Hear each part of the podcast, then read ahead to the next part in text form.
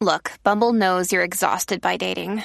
All the must not take yourself too seriously and 6 1 since that matters. And what do I even say other than hey? well, that's why they're introducing an all new Bumble with exciting features to make compatibility easier, starting the chat better, and dating safer. They've changed, so you don't have to. Download the new Bumble now. Hey guys, welcome back to the Cowboy Stories. Before we dive into today's episode, I just wanted to give a quick shout out to my sponsors and thank them. It's people like them who make this whole thing possible, so I really am grateful for their support. Um, if you want to go check them out, the first one is Jolene with Ranch Girl Gear. She has the cutest little Western boutique. She has anything from shirts, jewelry, cute little mugs, dish towels, and you can find her at ranchgirlgear.com or look up Ranch Girl Gear on Instagram. And the next one is Jake Hershey. He does custom leather work and he does anything from spur straps, belts, wallets. Um, and he does a really good job at that. His slogan is handmade by one man at a time in Texas and you can check out his work on Facebook or Instagram. And again, his name is Jake Hershey. Like I said, we're we're super grateful to have these guys as sponsors and I do have a few more sponsorship spots still available, so if that is something you are interested in, please send me an email to cowboystoriespodcast at gmail.com and I'll try to get back to you as soon as I can. But with that being said, Let's dive into today's episode. Today it's part two from my interview with Link Bundy, and I hope you enjoy.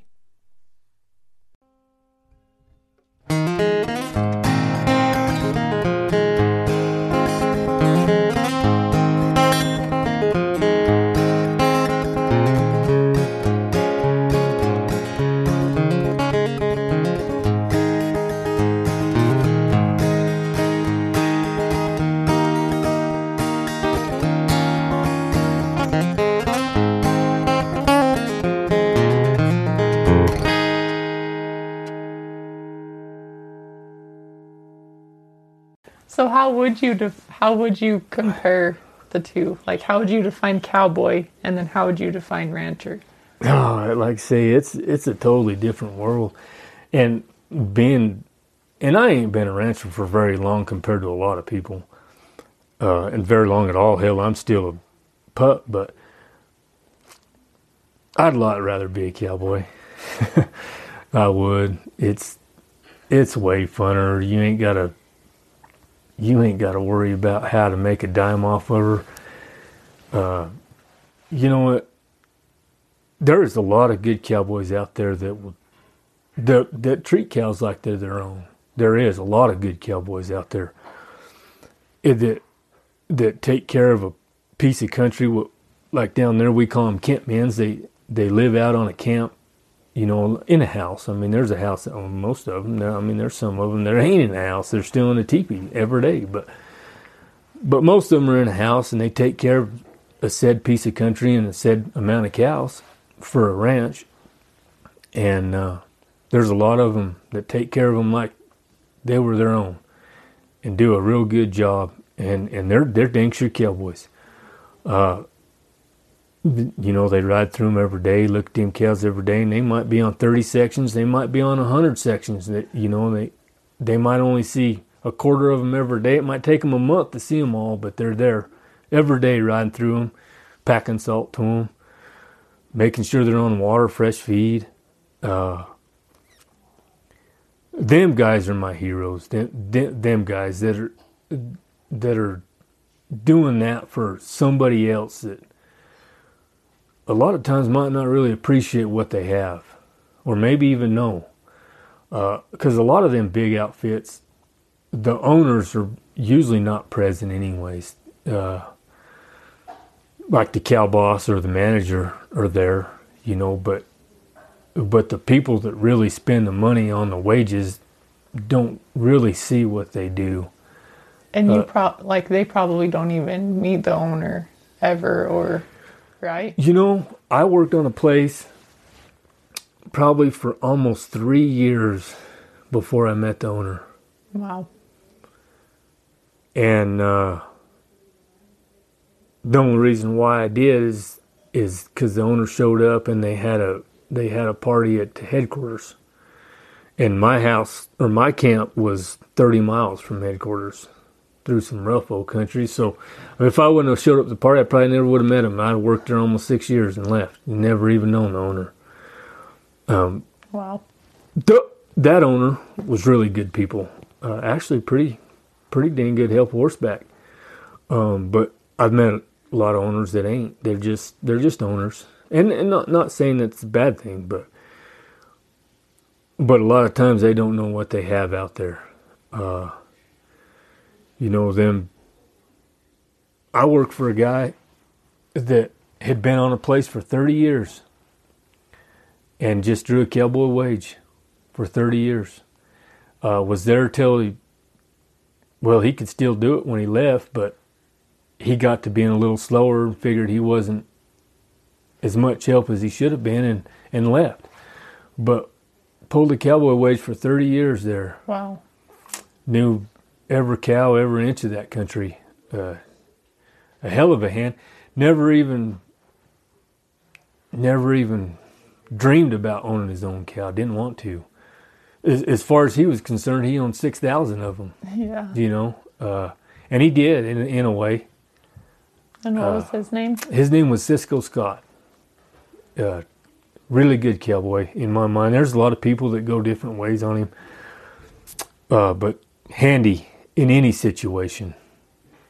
Uh, would rather work cows without a rope, but could dang sure use one. And uh, he didn't really need one.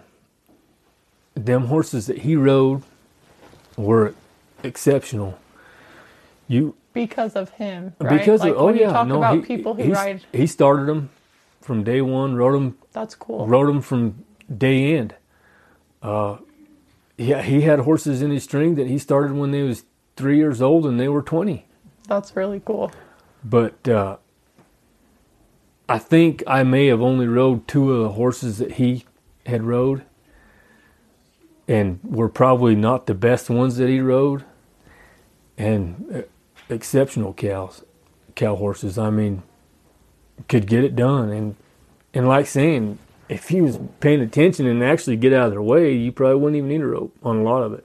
I've seen that guy do some amazing things on nasty cows in nasty pieces of country. Uh,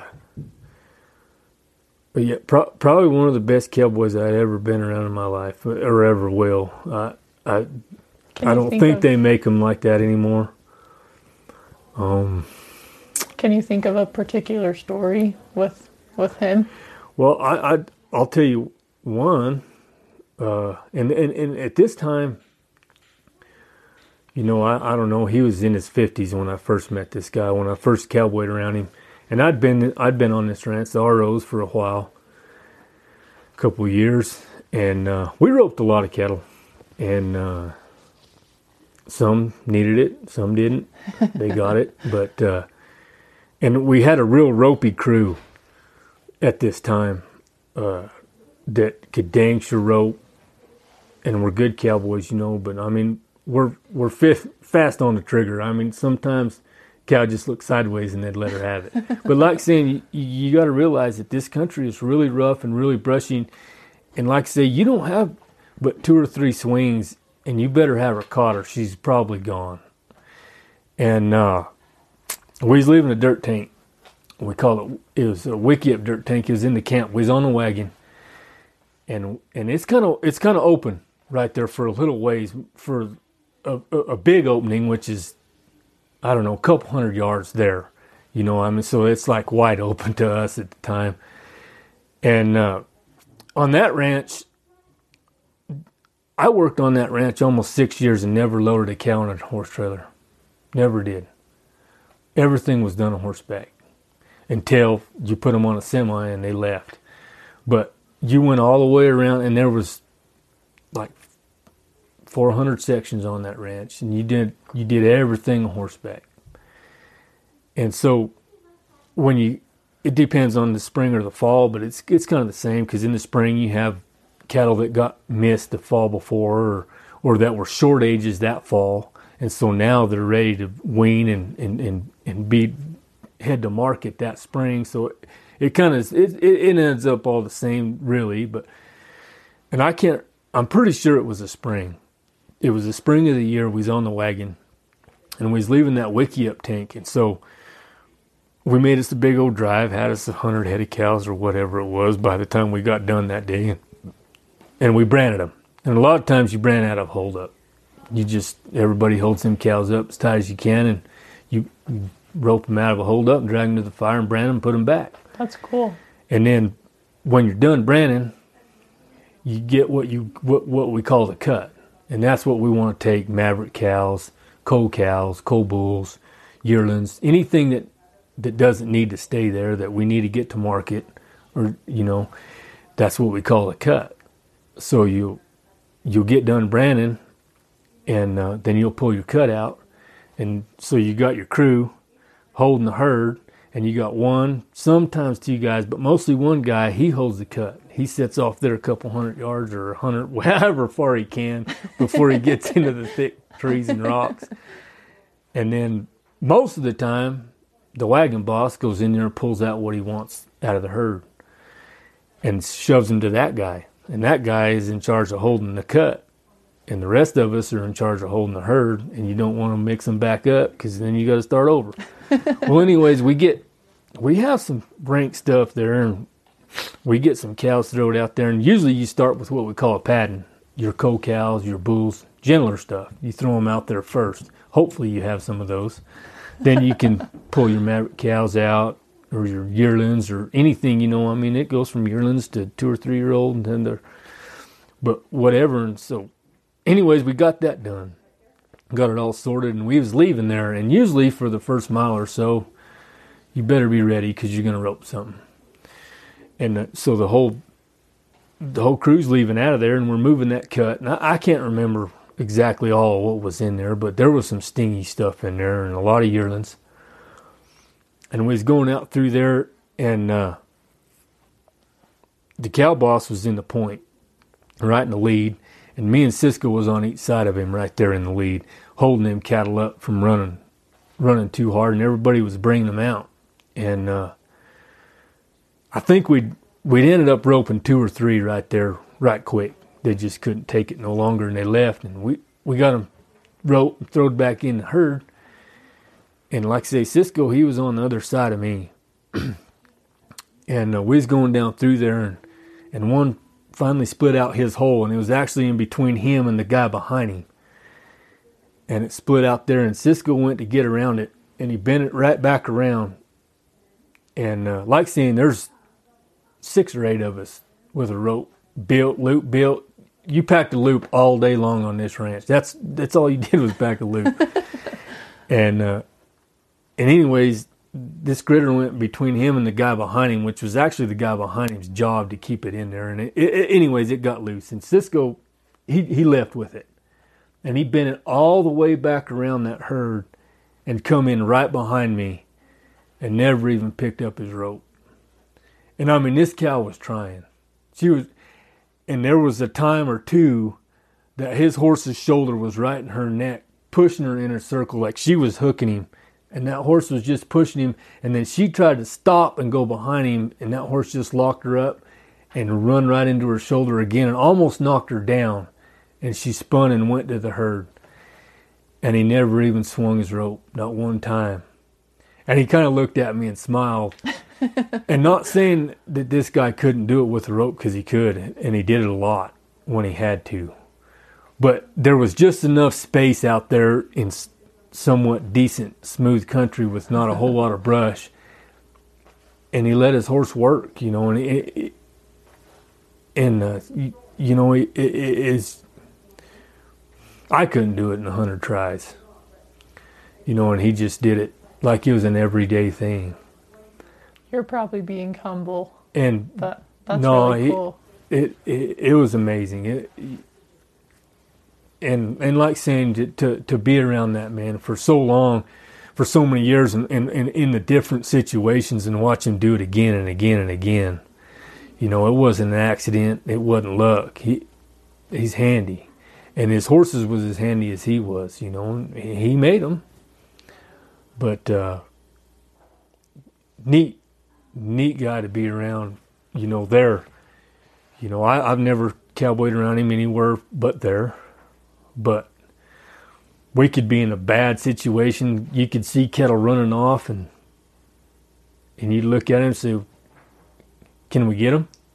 And he'd say, "Well, if you want to, go right over here. They're going to run right through that saddle.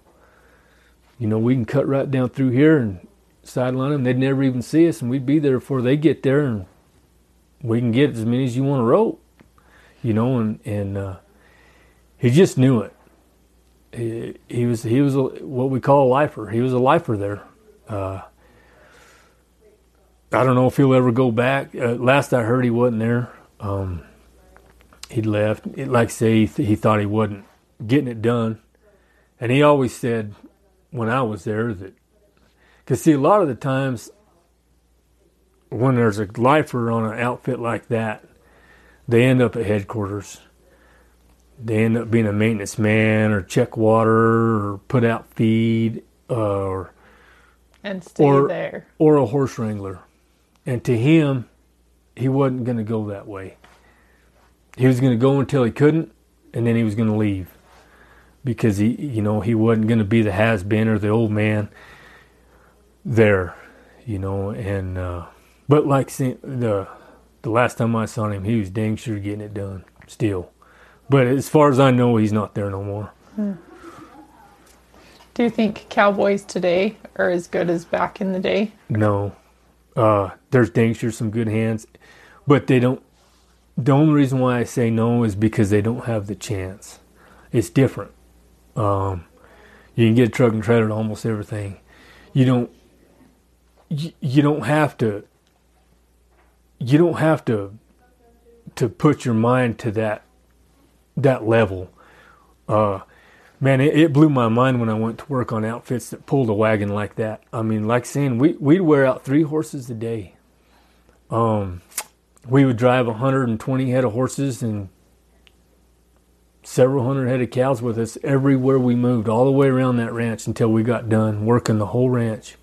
And then we put the cut up or the cows up. We'd ship them or whatever.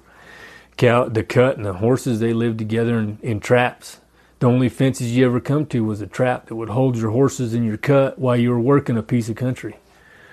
Um, no trucks and trailers. We had a deuce and a half, what we call it, an army truck. Uh, that was the chuck wagon. That's the only motorized vehicle we had on the whole ranch during the wagon.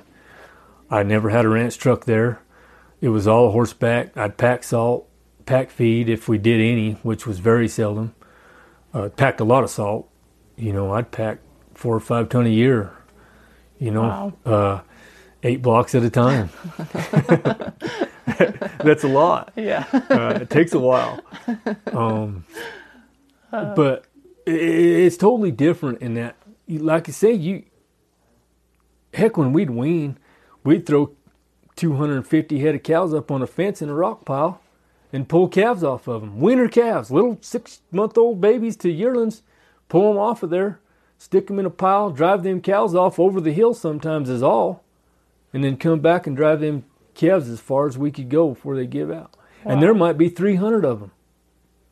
And just do it. 300 calves calves. at a time that you Fresh just weaned. just five seconds ago. Just take off with them out through the country towards the next camp. And, uh, you know that. That's neat. That's a you, cool thing to picture. You just don't so you, you, don't do that anymore. So there's not that caliber of cowboy anymore, and it's it's not the cowboy's fault. It's not the kid's fault. They've never been exposed to that, and if once you're exposed to that for so many years, it, it just heightens your level of of how handy you can get or how handy you know. If you never get put in that position, how do you learn?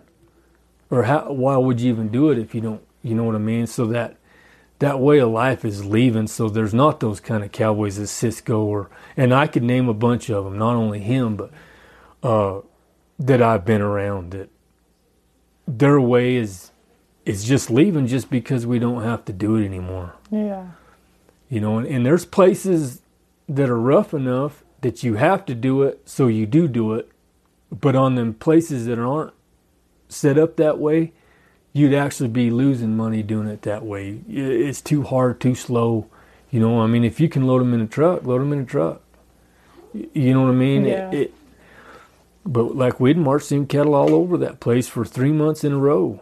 You know, and, and day one you might have roped her and fouled her, tied her foot to her head, and put her in the herd and and kept her like that for two or three days so she's gentle enough. And then by the time you got done with the wagon, hell, she's a pet. but you've been driving her for 90 days. You know, I mean, you mess with her every, uh, well, not every day, but you probably rode through her every day because you have to go gather the horses sometimes twice a day. You know, and they were in with the horses. Uh, Do you think that the outfits like that will stick around for a while? Um, as long as they possibly can. Uh, the ROs is is still somewhat like that. I know it's changed a lot since I left. I left in 2010. Um, they use a helicopter some now, quite a bit. I heard, which which ends a lot of that, you know. And, and they pushed a lot of roads down there where you could get truck and trailers and stuff too, which is handy in, in, in certain times. But man, that that country's so rough. Uh, most of them places that you get cattle in that need hauled out, uh, a pickup could only haul out four or five because it's so steep and rocky and nasty. I don't care unless you pave it. You're not going to get more than that out at once, you know. Uh, but you got the right cowboys, you could drive out 50 of them in a day and it would take you all day to haul 50 out five at a time and how much fuel would you burn and how much stuff would you break and bend and, you know so there is outfits like that that that will stay that way for quite a little while until it's just not feasible. And i think once they kind of quit it might all be over you know i mean it it might just be all raising cows and feed yard i, I don't know. I hope it doesn't get to that point. i really hope you know i I do like I run my place way more modern than I did when I ranched on the ROs. Um, just because I can, and uh, but I'll never forget working there and the things I learned. You know, I mean, it was as close to the 1800s that I think a guy can get, and yeah, it, I learned I learned more about a cow there from getting my butt whipped by a cow from days on end than than I will anywhere. But you wear out three horses a day for every day for six years, you learn some things. I hope Yeah. you know. You better if you're paying yeah. attention. Yeah, it- there's just more opportunity on places like that uh, on. On, on, on making a, a cowboy or a hand or however you want to label him than than most places can can allow anymore. You know, it's just stuff you don't see. It's sad, you know. It, there's not a better way of life. I mean, I spent. I remember I was talking to my wife uh, when I was working them wagons, and I spent more nights in a teepee and a bedroll than I did in my house for lots of years. You know, uh, and you know what? Didn't really mind it. You know, I mean, sometimes you'd go 14, 20 days without a shower, and other people might mind it, but I mean, it wasn't nothing. It, it was just living and, living good, riding great horses, working good pieces of country, you know, ha- having good help around you, which makes a ton of difference. Uh, Was that the best part about the lifestyle? Like seeing the country, being around good people? It, it was. I mean, when when you had a good crew, there there ain't nothing funner. I mean, and there might be ten words said from four o'clock in the morning till four o'clock in the afternoon, maybe, and a whole lot of cows worked. You just you didn't have to say nothing. They knew their job. You knew they knew it, and you knew how they were going to do it, so you could fill your hole next to them. Uh, it, but you go, but you go the other way, and you get a bunch of dough heads, and there ain't nothing worse. It's like a bad dog. You you can't get rid of it, and it dang sure don't work. I mean, it, it's just horrible. And and then you get to thinking, well, I got ninety more days of this, and four hundred sections together, and six thousand cows, and there's three guys maybe that's worth the dang to ride with, and the rest of them are in the way, you know, or they're, they're worse than two or three guys gone. But uh, but no, there ain't nothing better working around a good crew. I mean, stuff clicks, people are happy. It it's fun. It, it, you can't explain it really. You just got to live it. Uh, yeah. To me, you know it. Yeah, it, there ain't nothing like it. And did Brandy understand that lifestyle too? Like, was it? Well, she for- had to. She's still here. you know, I mean, tough woman. I've had her in some bad places. I mean, nothing better than a teepee sometimes, and she's lived pretty rough for a long time, and had kids doing it, and uh, she's tough, and and she you know, sometimes I wonder, well, maybe she didn't really realize what it meant to me, but she she had to have, or she would have left a long time ago. uh, I ain't easy to live with when it's good. Um, but yeah, uh, tough, dirty tough. Put up with a lot of stuff, and and the camp wife has got to take care of camp when you're gone. Like saying, I mean she might not see me for 30 days. There's still six, seven hundred head of cows at camp, and and a lot of times there's 15 head of horses sitting there, and a bunch of dogs. Don't take dogs on the wagon, you know, and and uh, and so I mean it it ain't you know they they work every day uh, and take care of them kids and she she'd put out salt where she could. And, made sure you know I mean did did what she could and like seeing on on some of them places I never had a ranch truck. It was a horseback deal, and uh, she did what she could and used her own vehicle a lot.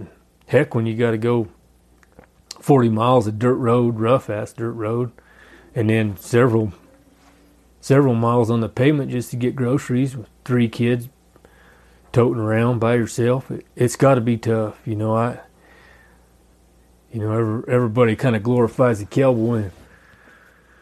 But man, you ought to look at a camp wife one time and ask them some stories. Uh, they live a tough life. They really do. Um, a lot of life alone, other than with their kids, you know, but uh, no, no outside friends or much or anything. Because a lot of places, like Francis Creek, you didn't you had to drive three miles just to get cell phone service, and that was awful spotty.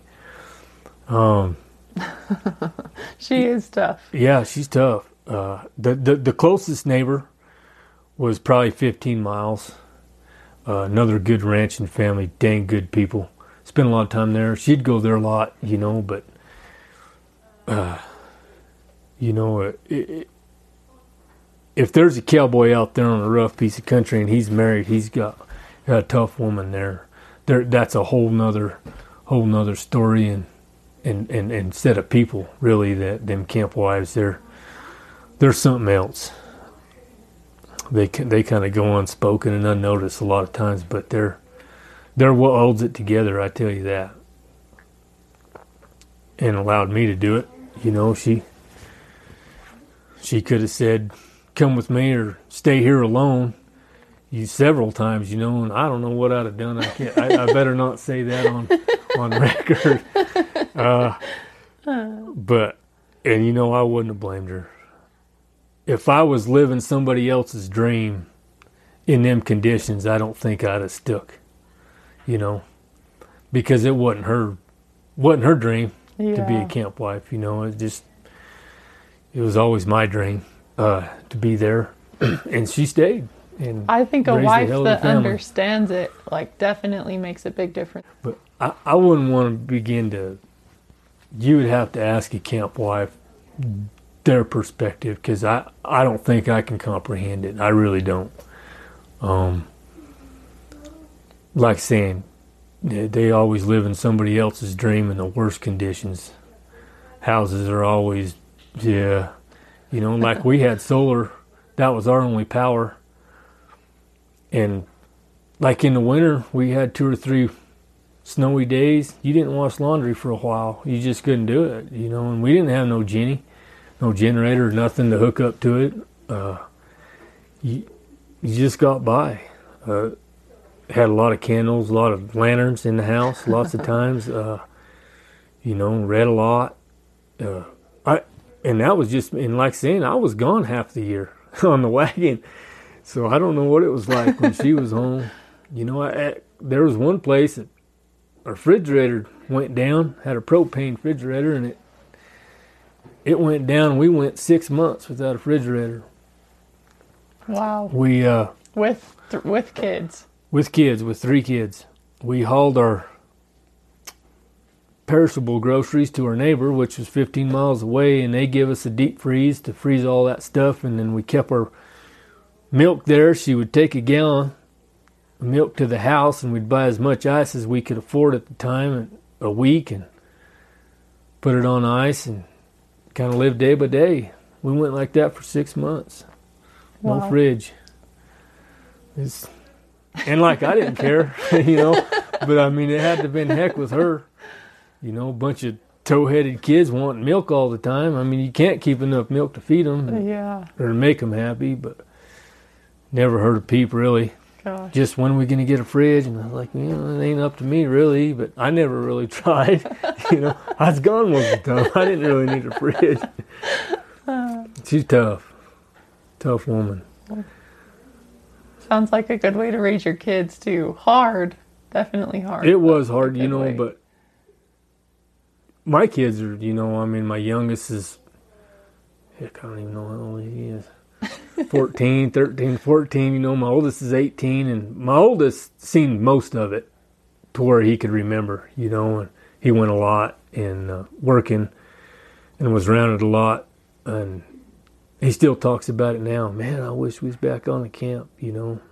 When he, the only horses he had was a dadgum burro and a dogie and a set of horses and his brother and sister, you know, really, uh, and a pack of dogs. Uh, he he's been in a mess with dogs a couple times, but um, you know, and still still loves it today. You know, wished he was back on the camp. And is that what he wants to do with his life? No, not really. You know, I, and that, that's my fault. as as a hard teacher, um, I, I don't really know why. Uh, I, I I had some somewhat hard teachers, but I think I'm way harder when I look back. You know, I was tough on my kids when it come to cowboying. I think I just wanted them to be so good so fast. I had way too high expectations and would just kind of shove it instead of let him learn. Burn him out quick. Uh, he's good help, really good help, handy kid, uh, but but ruined him. You know, and I I don't think he really he don't crave the cowboy deal. My youngest one does, but he didn't get the The full camp the full yeah he didn't he was way too young then you know he was still in diapers and the the oldest one got the brunt of everything and uh I, I I regret that I wish I could do it again because I know he wanted to when he was a kid I mean like he'd go down there to the wagon because on ROs uh well both the Diamond A's 2 is big outfit. I, I had a camp on the wagon had camp right next to my house. And they would stay there 15, 20 days, you know, and he would just be down there in the middle of them cowboys just asking questions, just being a pest, you know, but loved it. Uh, wanted to hear every story there was and how to do everything and watched and learned. And when I, like, when I was at the ROs, I was a jigger boss for most of the time when I was there, so that's underneath the cow boss. And we had so many horses in there. Uh, we roped all the horses out of a holdup whenever you'd catch horses, sometimes twice, three times a day, most of the time just once. And they're at camp, so you'd have 120 horses inside of what we call the ropes. You'd get every cowboy would get around there, and you'd take your catch rope off your saddle and string it out there, and you'd grab one end, they'd grab the other, and you just make a big old circle. You drive them horses in there, and them horses is broke to stay inside them ropes, and they just stand there, and then everybody'd call out the horse's name they wanted for the next day. Most of the time, they'd call three names out, but so you'd say I want this one in the hole, this one on the line, and this one's wrangle. And uh, so I had to rope a lot of horses. And by the time I left there, Caden, my oldest boy, he might have known the horses' names better than I did. he, he knew every one of them. That's neat. Uh, he would run a lot of horses for us, what we call a runner. Like say, so you have one in the hole. That one is usually for the afternoon. So they you catch the horse that goes in the hole and you give it to a guy that'll run it to another pen and put it up. And then they'd take the horse on the line. That's the one he's going to use in the morning. And then you just take it to the to the guy that called for him. And Caden had run a lot of them horses so he learned their names and what they look like. And I'm talking you got 120 head of horses and probably 115 of them are sorrel. And that kid you, you could be wrangling horses and he'd just start naming them off through the through the gate. I mean, he he liked it a lot, you know, and I, I burn him out. I, I ruin him, you know, and I I really regret that. Uh, not not saying that he would have went off and and try to make a life out of it, but it would have been a lot better experience for him if if he'd got it to learn from somebody else. yeah. But I, I was pretty hard on him.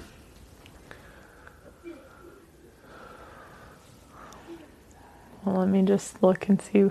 I want to make sure I asked you all the questions I wanted to.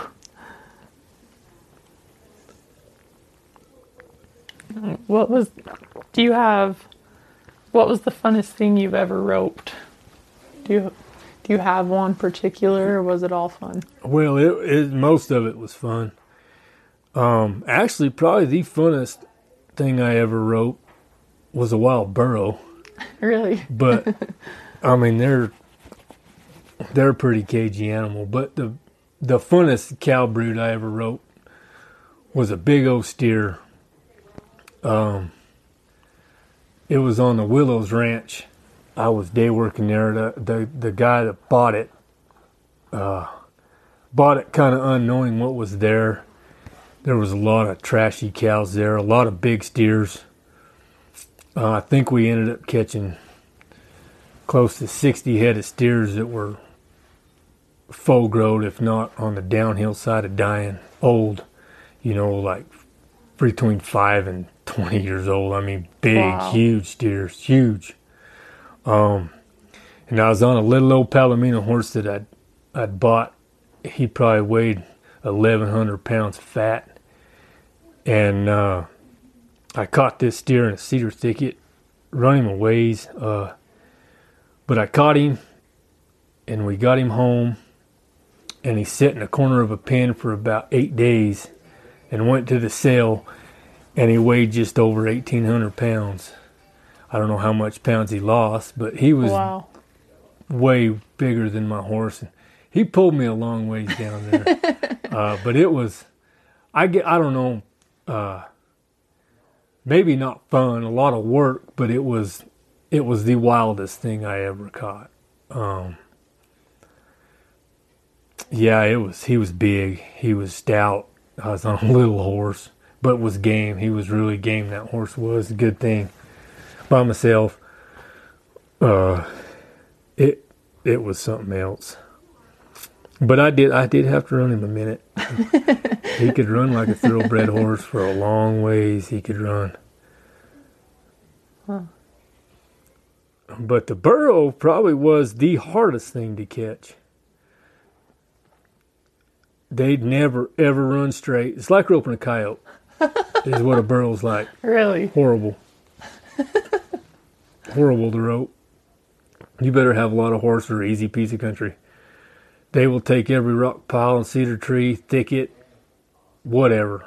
They are miserable to rope and can run for a long ways.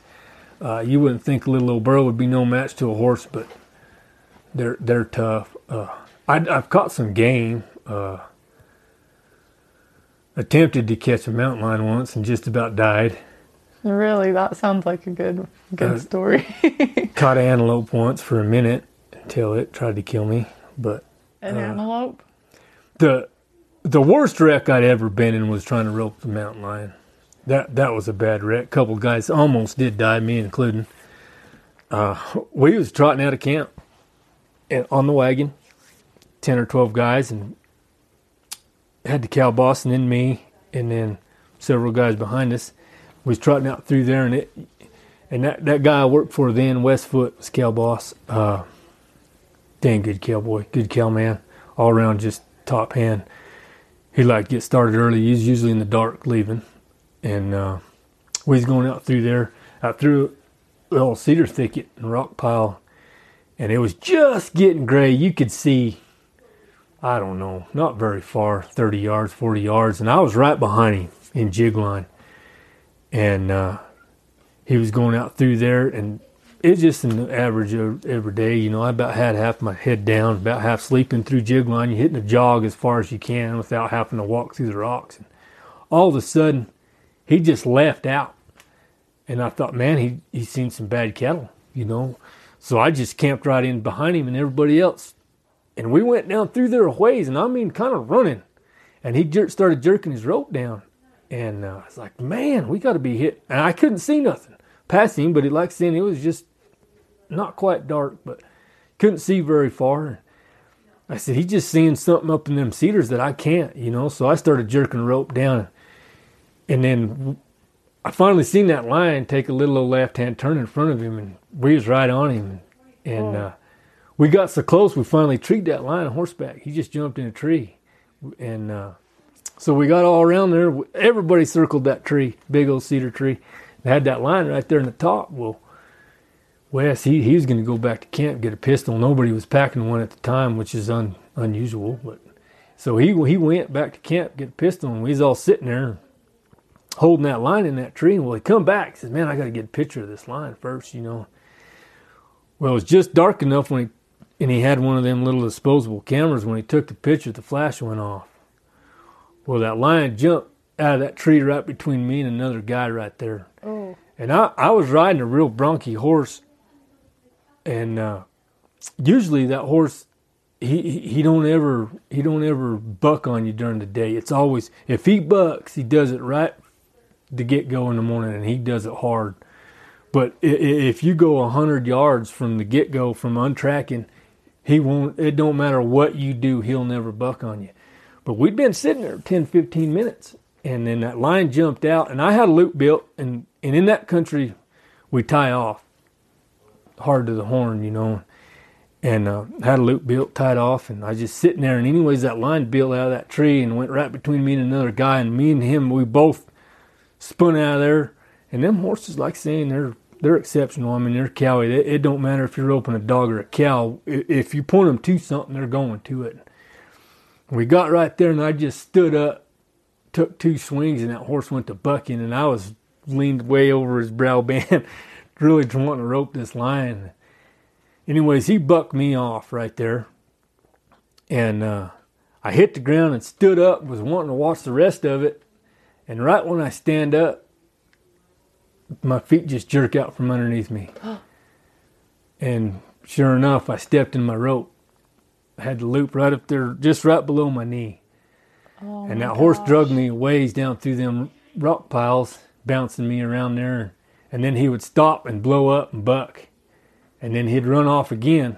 And he, he did it about three times. He'd stop, blow up, and buck, and then he'd run off. And then that third time, two guys, cowboys, come right there and they, they headed him off.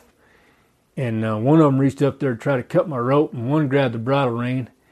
And at that moment, I jumped up and run up the rope, trying to get slack to cut loose off my leg.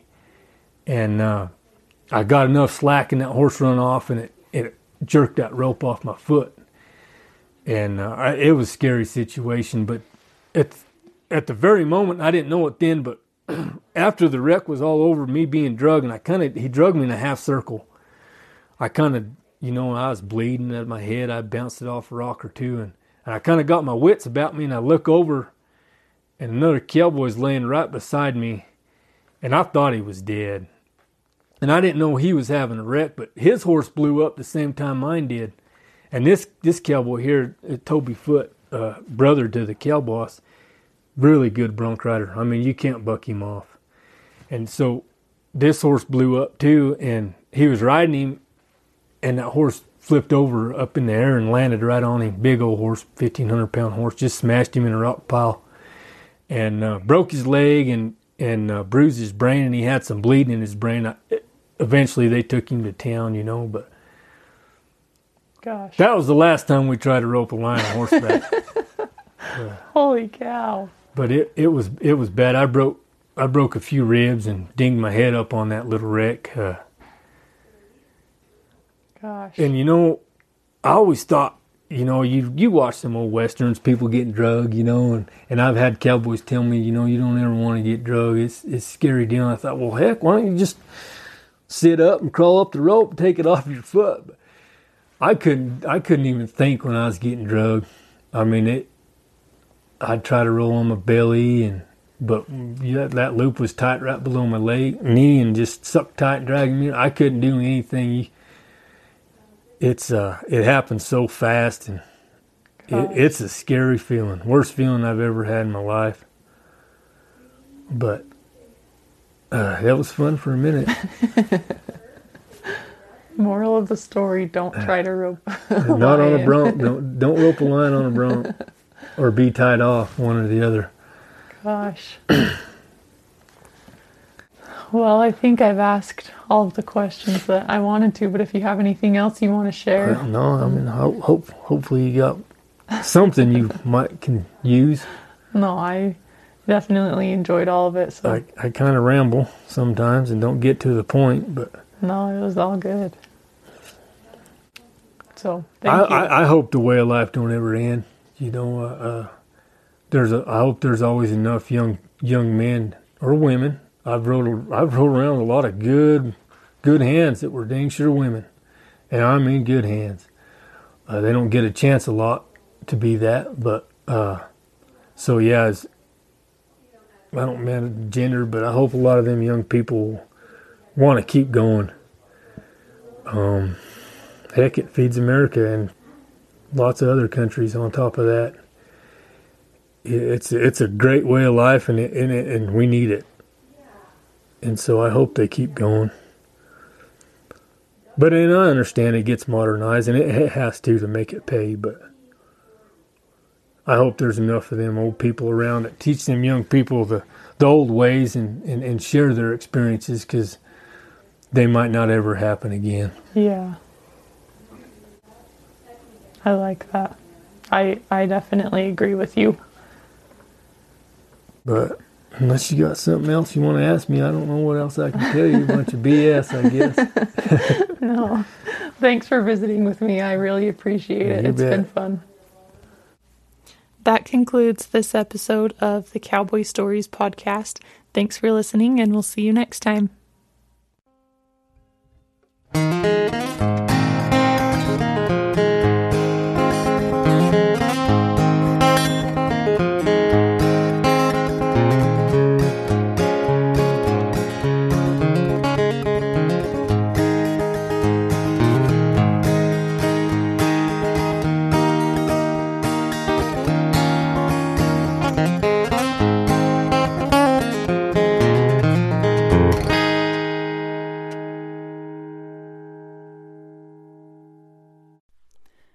Concludes part two of our interview with Link Bundy.